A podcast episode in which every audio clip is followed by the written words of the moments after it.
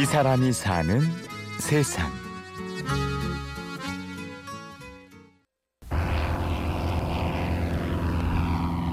고도는 한 3,000피트 정도 올라갔어요.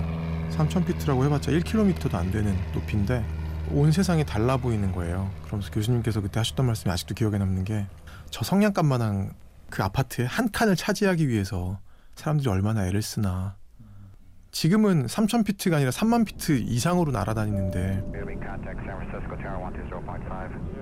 안녕하세요. 저는 매일 하늘로 출근하는 10년차 파일럿 김신입니다. 오늘의 주인공 10년차 항공기 조종사 김신 씨. 그가 최초로 하늘을 난 건 한국항공대학교 3학년 때의 일이었습니다. 솔로 비행이라고 해요.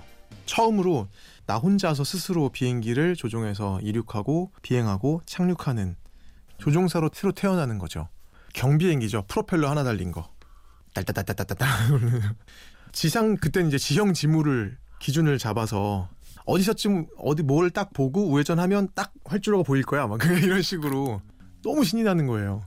온 하늘을 다 가진 것 같은 그런 기분? 프로펠러 하나짜리 경비행기로 비행을 시작했지만 이제 김신 씨는 우리나라에서 가장 커다란 에어버스 항공기를 조종하고 있습니다. 그럼 우리도 김신 씨를 따라서 비행기 조종석에 한번 앉아볼까요? 조종석은 굉장히 좁아요. 그 좁은 공간에 딱 둘이서 7, 8시간씩 어디 도망도 못 가고 물론 이제 굉장히 좁은 공간이긴 하지만 앞에 펼쳐진 건 무궁무진하죠. 저 온 하늘이 내 사무실이다. 정말 생각하기에 달려있는 것 같아요. 저희들이 하늘에서 제일 많이 하는 일이 그 구름 피해 다니는 일이에요. 눈에 보이는 건 당연히 피해 가고요. 밤 같은 때는 이제 안 보이잖아요. 레이더로 밖에는 볼 수가 없어요.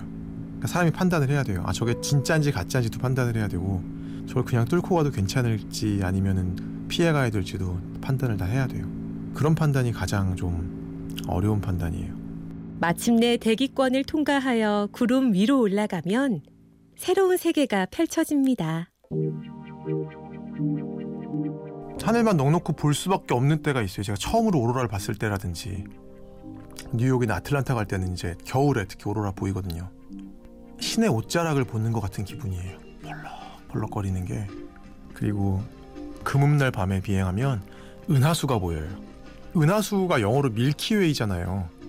아 저걸 왜 Milky Way라고 부르는지 알 수 있게 돼요.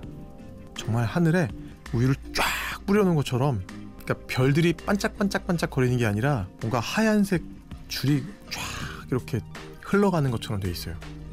굉장히 감동적이죠. 정말 감동적이죠.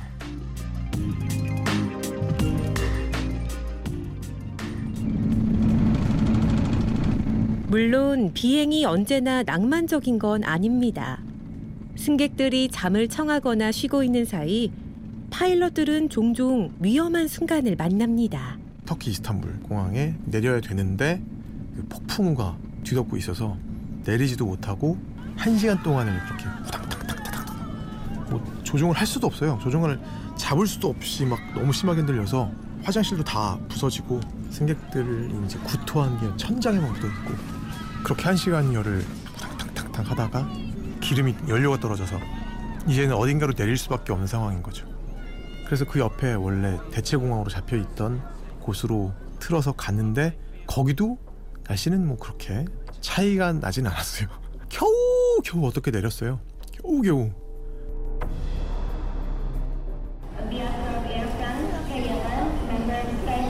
이 나라 저 나라 여행 많이 다녀서 좋겠네. 김신 씨가 주위에서 가장 많이 듣는 말입니다. 하지만 조종사의 일상은 그리 여유 있지 않습니다.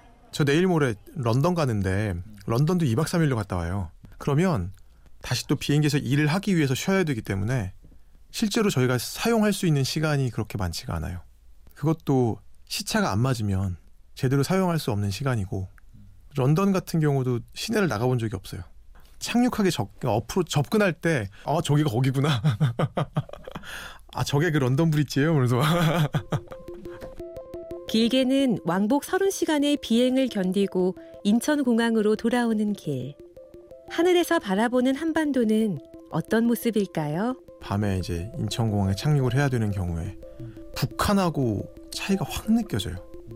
태백산맥 건너서 오다 보면 겨울에 엄청나게 불빛이 밝은 스키장들 막 엄청나게 잘 보이고요. 수도권이 막 엄청나게 환하게 보이죠. 새벽에도 불야성. 그런데 고개를 살짝만 오른쪽으로 돌려보면 깜깜한 북한이 보여요. 그리고 정말 우리나라 공기 요즘 많이 안 좋아졌다는 걸 느낄 수 있어요. 인천공항만 들어오려고 그러면 뭔가 이렇게 안경 한 일주일 안 닦은 안경을 쓰고서 보는 것 같은 느낌이에요. 막 닦고 싶은데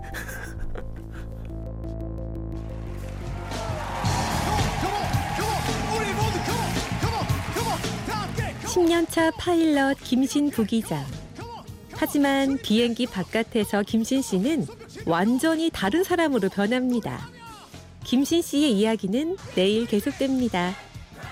이 사람이 사는 세상 취재 구성 한재희 내레이션 임현주였습니다.